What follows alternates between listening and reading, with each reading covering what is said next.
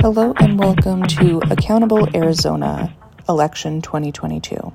For today's episode, I talked to Diego Rodriguez. I first learned who Diego was during our Doug Ducey recall. He was one of the two elected officials to be brave enough to give us his endorsement.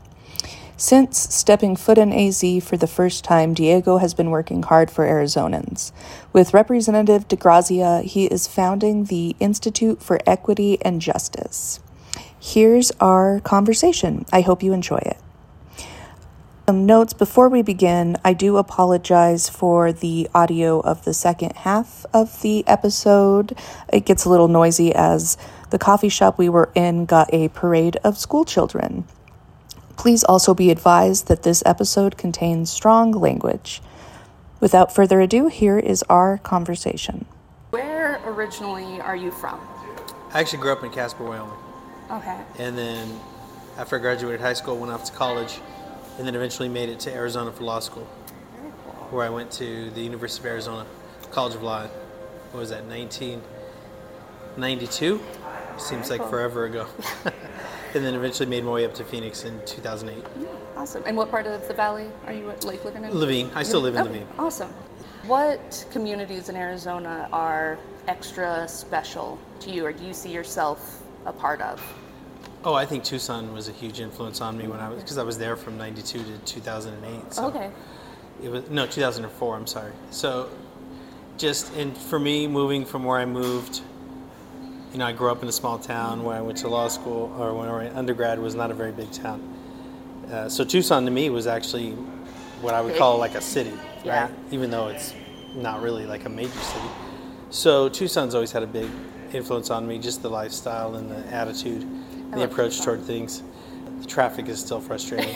Yeah. But other than that, I mean, uh, I really got a kick out of Tucson. It just eventually, you know, you just grow out of that pond. It's like Right. a, you know, it's like a fish in a, in a bowl. Eventually, you'll grow out of that bowl, and then that's essentially what happened. Was there any spe- thing specific that brought you up to Laveen, or that? Well, Laveen. So I bought my house in right at the bottom of the market. Okay. So right when it was getting Yeah. ready to come up. So I was looking all over the valley, and literally, I would just drive around town, see an area that I thought looked interesting, and then just see if I could find a house in there. But then once I looked around Laveen, and I saw how much I could have, just how much house you could get out there, and it's still really affordable out there It actually. Uh, but really, what the kicker for me was when I was started driving around and going into the grocery Mm-hmm. stores there, and I saw how diverse the community was, and I was like, okay, You've served the community so much through your work as a, a attorney, as a uh, House of Rep. What inspires you to keep that work going? What brought it brought you to it? What's your why? as they say? Oh, this goes back to back when I still lived in Tucson, and I read the first article in the Arizona Republic where somebody.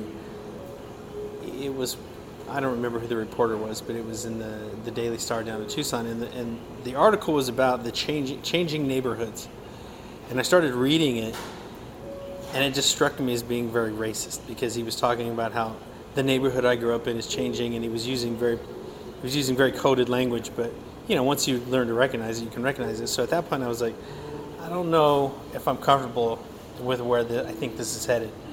And then over the years, it just you know progressed more and more, and then eventually, when I moved to Phoenix in 2008, I started being aware of what was going on with the sheriff's department at the time, and then the rhetoric was just getting more and more heated. And I just couldn't, as a Democrat, so you know, grow up in, growing up in Wyoming, I, I've never been in a Democratic majority, Right. and it wasn't any different when I went where I Yeah. went undergrad, and it wasn't any different when I moved to Tucson. Although in that discrete area, there's a Democratic majority, but statewide, you know, right? Yeah. So we weren't. So it wasn't anything different. But what really started to frustrate me was just the defeatist attitude that the, the state party had, and how apathetic and how really uninspired a lot of its policy. Well, if you could call it policies, I mean, there was probably the decade between 08 to 18. I mean, there really wasn't a lot going on with the party. Our statewide candidates were basically just wealthy Democrats who just decided they wanted to do these Yeah. kind of vanity campaign things. You know, and credit to them for doing it. I mean, but it it wasn't building the party. Right. I saw, you know, Janet Napolitano arrives and basically just hustles her way into a position with the administration after becoming governor. But she didn't leave anything behind. Right. Right? There was no legacy. There's no. Some people would argue with me on that, but I can, in my opinion, she had the opportunity to build a bench, to build a legacy, to build an infrastructure, and when she left. Basically, that was one of the main triggering points for the Republican Party, just setting their mind like we are going to foreclose every avenue that Democrats have to accessing power now Yeah. because we've had to live with a Democratic governor like her. We don't ever want to do that again, and so they focused on just shutting down all these avenues of power for us, and really preserving their own and fortifying their own. So, you know, I'm, I'm living in Phoenix. I'm looking at all this. The 1070 march happens. You know, I take part in the 1070 march, and then I really started to think, what are you going to do Right. from here? And then eventually I ran for county attorney in 2016, Maricopa County attorney. But even then, and I tell this story to people, if I had not run, there was not going to be a Democratic nominee for county attorney when I ran. Now think about that It's bad. right? Now, fortunately, I think what happened is that people saw that literally with a campaign that was bubblegum and and shit and tinfoil, we managed to uh, to put a scare into Bill Montgomery into the Republican Party. We attracted investment from outside of the state, and then in, in 2020, you saw how many people ran. Yeah. And then now Julie's on the verge. Julie Gunnigle's on the verge Of- of hopefully winning this. Yeah, retaking that Yeah, exactly. But it's been a process where you have to say, as an individual, you have to ask yourself, what skills do I have? What resources do I have to give to contribute to help build the movement to get us to where we're going? Right. So other, I saw other folks, you know, doing the the non-governmental work. You know, they're doing that. The Bastar Payo folks and Puente and Mi Familia Vota, and everybody's doing that. So you just have to look at the landscape and see where you fit, and then figure out how to maximize what you have, and hopefully you can make a difference. Argue you have, you have, but we always it has to be done in the small. I keep mentioning uh, the starfish story where like there's a bunch of starfish on the ocean, pick one up, toss it back, and like it makes the difference to that one small Yes. impacts, right? Yes, we have it to does. build up. What do you think's been the most important lesson you've learned through your time in politics, organizing? We're not ready. That, that we as Democrats and we as people who still believe in democracy and still believe in equity and justice, that we're not ready for the fight that it's going to take. Uh, so I thought I knew, I thought I learned a lot, and I did learn a lot in my first campaign for county attorney, right? And then I ran for the state house and got elected in 18 and then reelected in 20 and then decided to run for attorney general. And then when I made the decision to re- withdraw from the attorney general race, looking back at everything I had seen, I came to realize that structurally the Democratic Party is not prepared to take to take over. And then I started looking, why are we not prepared? Right. So I'm a trial attorney. Yeah. and I, I don't want to cuss. I hate to lose. Yeah, you can cuss. It's okay, but okay. yeah. yeah. I fucking hate to lose, and I want to know why. What can we do differently, right? And it became clear to me that the other side has spent decades really building up what I call like this iron triangle of oppression. And on one side, it's the Chamber of Commerce and their funders, right? And on the other side of this triangle, you have the Center for Arizona Policy and the Goldwater Institute, who come up with these, and the American Enterprise Club, right? Who come up with these wacky, extremist social and economic policies. And then at the bottom of this triangle, you have the extremist Republican candidates who these two feed money Into. and policy into, and then they execute that into the in the state legislature, right? So this is a very organized and strategic group that we're we're up against. Yeah. And so when I'm looking at it, and I'm like structurally, there are issues in our party with lack of organization, lack of strategic thinking. I think there's a heavy dose of systemic racism that exists in the Democratic Party Yeah. as well. So you know, but we're not ready to to do this because if you look at how Democratic parties in other states operate, they're not so. They seem to attract more resources and more contributions from outside of their state, Interesting. right? So, like, Georgia is a perfect example.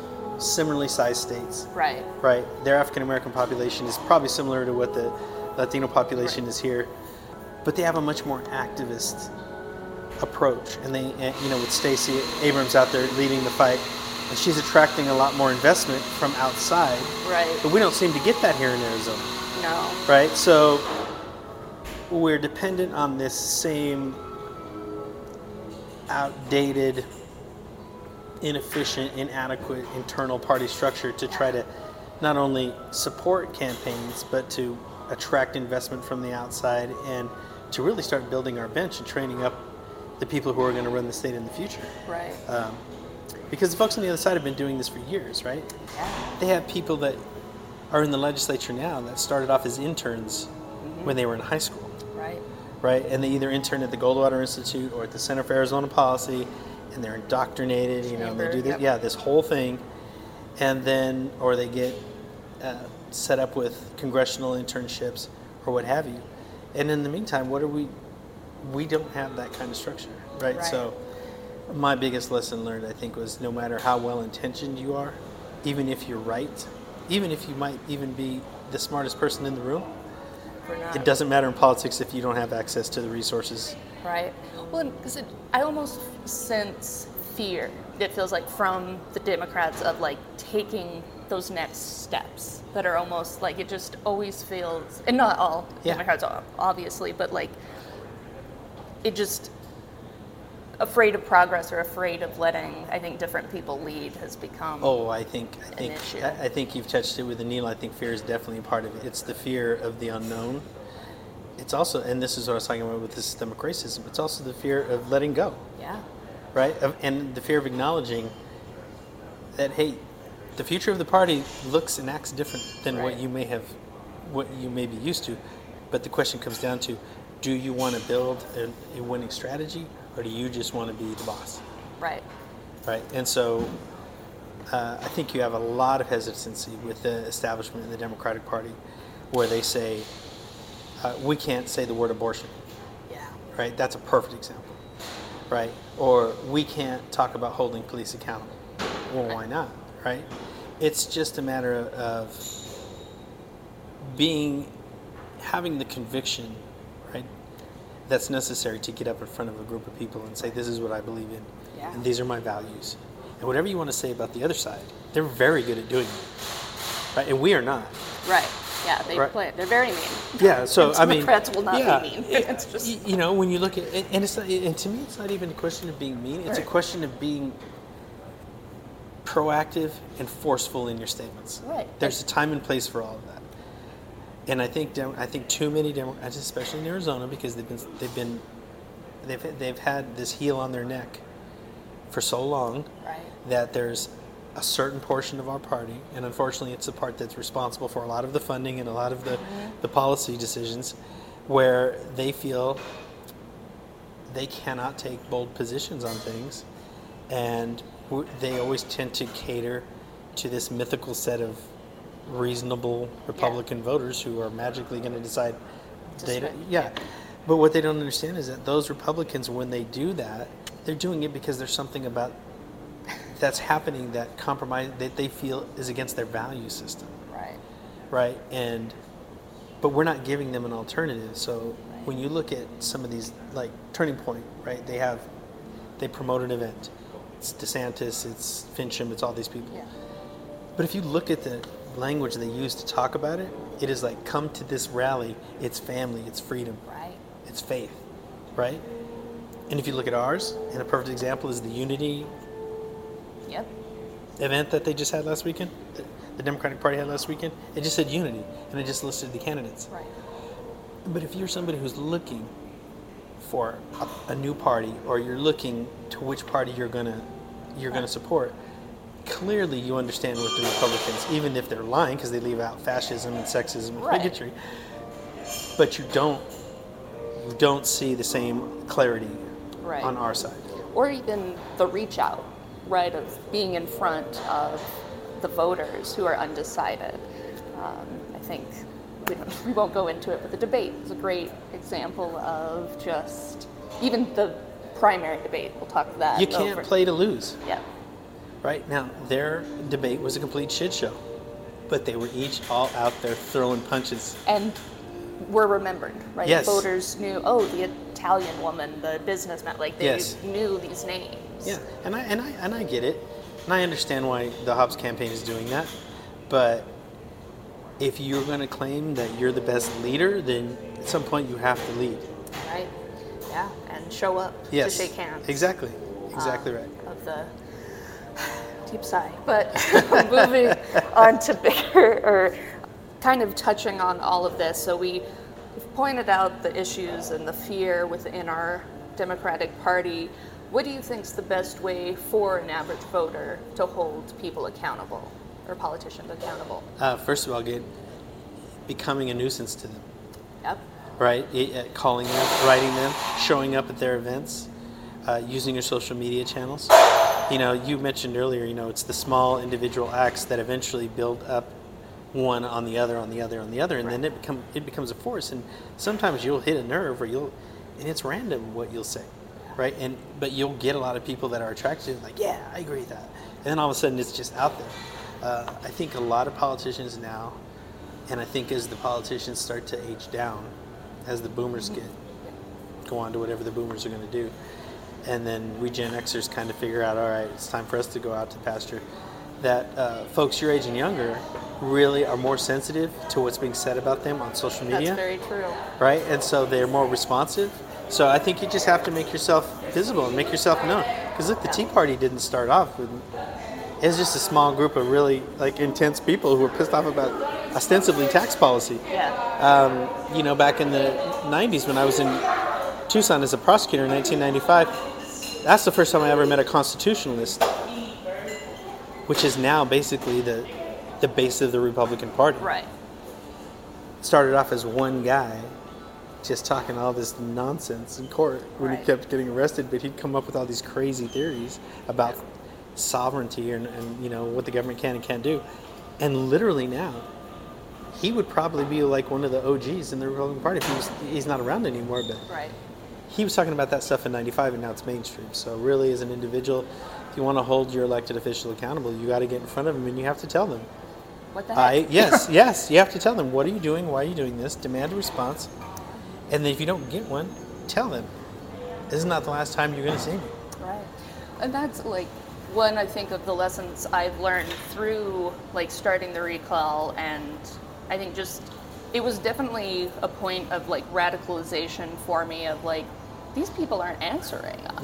Yeah, no. Like they don't care. They don't. And what is it like they are supposed to be serving me. So what is it if I call them not to encourage name calling, but Mhm. if I'm saying what the heck, like that's what we're supposed to be doing. Yes. And I think we've now, with, and it doesn't necessarily have to be Democrats, but we have, we're the party of the high road, right? Yes. And that I think then tells voters that you can't get in front and be like, what are you doing? Yeah. Like, oh, if we're always so nice, then we can't ask the hard questions. No, you yeah, you absolutely. It, it's just like anything else. I mean, if you were just in your interpersonal relationships, what you learn is if you let somebody walk all over you, they will more than likely walk all over you. It's no different for a politician, but it's even heightened because you know I was referring to the structure that you have, right? The more money that, for example, Kyrsten Sinema is a perfect example. She decided, hey, I don't want to be dependent on the Arizona donors for my campaign funds anymore. So she went out and she's built this separate billionaire based, corporate based donor network, which is why she feels she's free to do whatever she wants. Yep. Right? So the way you hold her accountable now is what they're doing protest in front of her office, put her on blast on social media, make sure she knows, don't bother running again because you're going to get you're going to get in a primary and it's going to be ugly. And these are all things we can do, but the influence of money and when you have these large corporate structures or even, you know, nonprofit structures on the other side that are insulating these these politicians from from accountability for their actions, it makes it even more incumbent on the individual voters to do what they can um, as much as they can. And I feel like it gives some power to that vote, right? Like we have a lot of people who are disenfranchised from the process of voting just because they haven't seen those results. But I think taking on that more civic responsibility of like follow through, like this is what they ran on, are they following it through? Yes. Because if no one's holding them accountable, Well, you know, before I, I think you had you never had a situation where Americans actually had to worry about the existence of our democracy. right? right? You're like, ah, they made a promise. They said they were going to cut taxes, and they, you know, they didn't really cut taxes, right? Or they said they were going to get more money for our schools, and you know, they got more money for books, but I don't consider that to be a promise kept. But now it's to the point where we are literally trying to safeguard safeguard our democracy. Like it's gone beyond just what you would say campaign promises that aren't kept. Now this is like They're actively trying yeah, they're to actively yeah, they're, exactly. They're actively trying to seize power and kill our democracy. So th- that I think that's the biggest distinction between politics is even recently as what two two years ago, and now it's just blatantly. Bad. If you don't guard it, we're going to take it from you. Yeah. Speaking of voting, who are what are who's someone you're excited to vote for? Any propositions? I love Kathy Hoffman. She's been You know, the first time I met Kathy Hoffman, we were both at the old, uh, the old headquarters down here on Central, Yep. and she was collecting signatures for her. She's collecting fives and signatures for her first campaign for school superintendent, and I was running for county attorney at the time, and I immediately recognized how genuine she is, and just how perfectly suited she was for that position. Uh, I just think the world. I just think the world of Kathy. I think she's great. She's exactly the kind of politician that I think people admire because she says what she's going to do and then she does it. yeah. Right? She doesn't involve herself in these little petty ego games. Yeah. She stays focused on the work. That she's been doing tireless, Exactly. tirelessly. Exactly. She always presents it in terms of what can I do to help you or what can I do to help solve this problem. It's not about her ego, it's not about getting pictures for the gram. Right. Right? It's about what am I doing today that's going to support the institution that I'm in charge of Right. and- and serve the people of Arizona. So I think Kathy Hoffman's a great example. Um, you know, in the statewide races, you know, of course, I'm gonna, I will support the Democratic candidates, uh, but I'd, uh, quite frankly, I'd like to see them be a little more outspoken and a little I more agree. and a little more forthright about what they believe in. I think Adrian gets the closest, um, right? But even then, inevitably, and again, this is with the exception of Kathy, because Kathy doesn't. do- Kathy just says what she says. Yeah. She's not trying to appeal to anybody. She's not going out and saying, "Oh, well, I understand how you'd be concerned about certain books being in your libraries, right?" Right. She doesn't coddle to that. Right. She stays focused on the mission. Um, I think Mark Kelly is very focused in that way. Uh, him being at the federal level, I think it's a little different for him because he's got a lot of the things. But he manages to be attract voters from across the aisle and endorsements from across the aisle without what I consider to be pandering. Right. He's still yeah. He's just doing his job. Yeah. Like Mark doesn't hide the ball, Right. right? He's just doing what he's doing, and he's not afraid to get out there and talk about the things that people need to hear about. So, And is also from what always out in the community. yes. Oh yeah, um, I'll tell you, Mark Kelly. So down in Laveen, right? So it used to be District 27, and Yep. then now what is it? District? I think we're 11 now. Um, Mark's been down there as much as anybody. That's great. Yeah, so he's always made it a point to go down there and to appeal to the Latino community and the African American community down there and say, hey, I'm here. What can I do? Let's talk about it. Uh, even with his schedule, so I, I give Mark credit for that. Yeah, that deserves credit Mm-hmm. and respect. I agree because I think, as we both know, a lot aren't out shaking the hand. Look, Sinema comes down there every six years when she needs to run in the primary. Yeah. And I'll admit that she was down there last time, and you know I gave her a photo the last time, but if I had to do it again, I wouldn't. Yeah, that's very quickly we lose Yeah. uh, the progressives we thought we once had. Oh, she's the best. Yeah. I don't think I think she's the perfect example of an opportunist. Yeah. I mean, I don't. I, I honestly don't think anything she said in the past has been genuine. I think it's just been all a narcissistic manipulation of people and ideas to get her to the position that she wanted to get to. yeah, so she could vote with Trump more Yes. than Yes. anyone else. Yes. So, uh, the last question I have before getting into a little bit more about the nonprofit Mm-hmm. um, Arizona has a pretty extensive history of white supremacy, and we see a lot of it bubbling, I Yeah. think, if not full force ahead. Uh, what do you think, as a private citizen, is the best way to fight that? Well, when it comes to racism and bigotry and things like you know white supremacist uh, policies or even you know these discrete events that happen, I mean, you have to confront it. I mean, the essence of white supremacy is that it just imposes itself wherever it finds itself, Right. right? And it discourages and intimidates, uh, either through either verbally or sometimes even through physical violence, people who refuse to take part in it or oppose it. So we really now are at the point in our history where we, as a country, have to decide: Are we going to tolerate this or not? Are we going to? And and this is and this goes back to our discussion about the you know the, the difference in how they message and the difference in how we message the values are what people are going to look at right if you talk about because a lot of people just assume oh we're americans we're going to follow the law uh, apparently that's not the case anymore right? Right. and because if your real aim is about preserving white supremacy and systemic racism that restricts access to political and economic resources your values are irrelevant because your goal is to hold on to power, Exactly. right? So if you're countering that, and if you really do believe in our Constitution and our system of government, then in my opinion, it's even more important that we lead with our values and say, we're talking about democracy, we're talking about freedom, we're talking about equality, equity, fairness, inclusion, right? These are all very positive things Right. right? And so, the indiv- as an individual, we just each of us have to decide if we see it, are we going to confront it? Because I'm sure I'm not the only person growing up when you're in school and you're in history class and you're like, what would I have done during World War II? Right. Right? Well, we're in the Weimar Republic stage Yeah. prior to World War II. This is the buildup, right? And thankfully, we have a lot of people that are standing up and calling this out.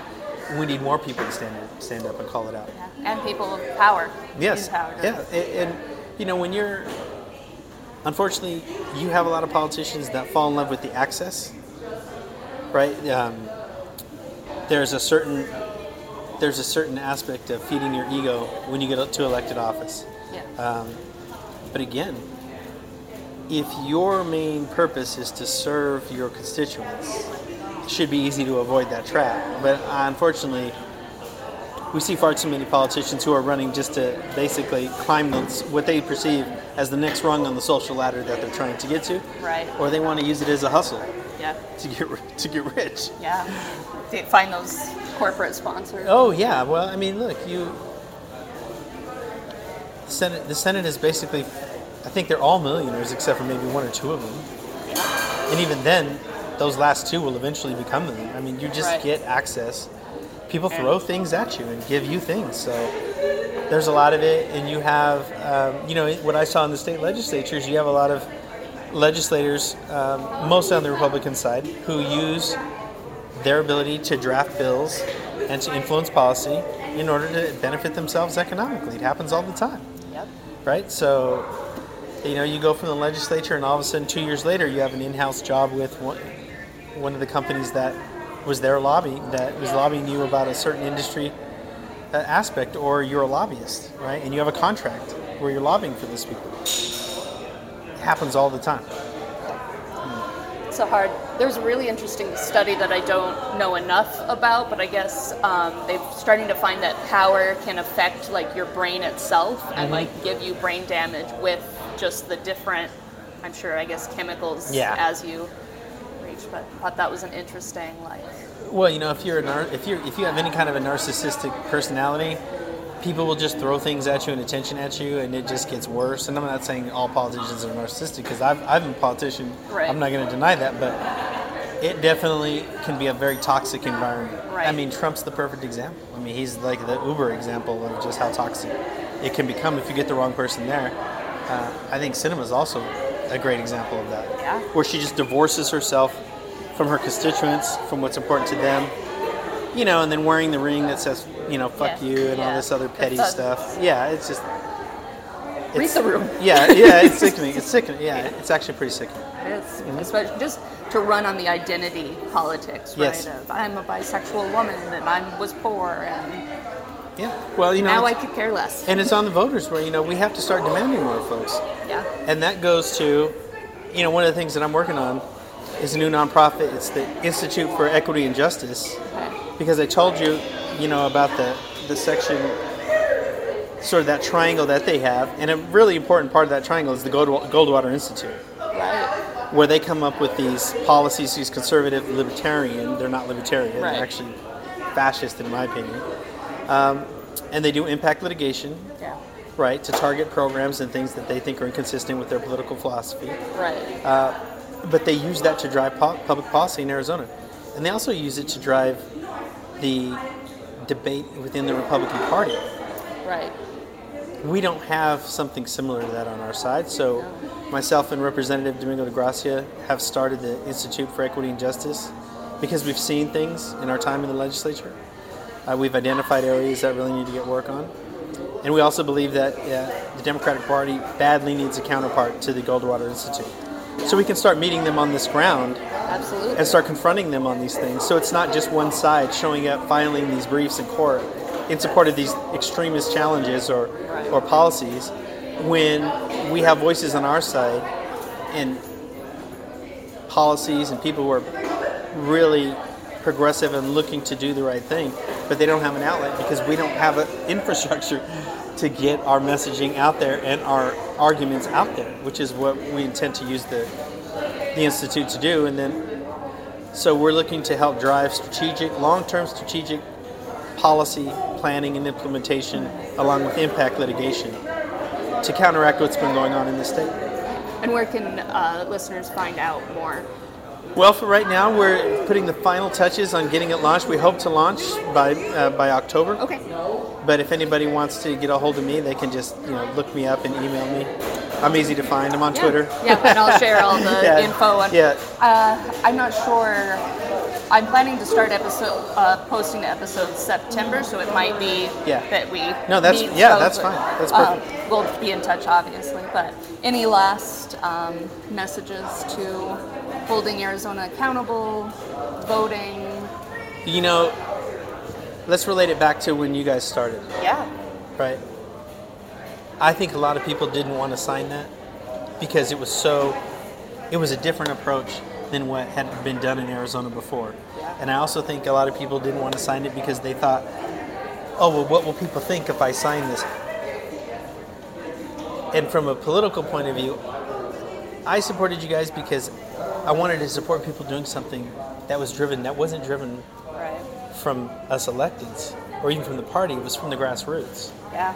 right? So, in retrospect, I think that one of the most important lessons that we learned from how your campaign, the Accountable Arizona's campaign, was if we had, if more people had just decided to just say, you know what, it's the right thing, and I don't give a fuck whether anybody else believes it is, and we had just started, especially, and I'm talking now, I'm talking about more of my colleagues in the state house and senate had come forward and signed that. Who knows how things would have turned out right? So we can't quit. We just have to keep going I hope you enjoyed our conversation. I think Diego brought up so many great points about how the Democratic Party can improve their leadership and strategy by leading by values. I'm very excited to see what him and Representative DeGrazia do with the Institute for Equity and Justice. You can find his contact information on our website, accountablearizona.org, under the Election 2022 section. Stay accountable, Arizona. Thank you.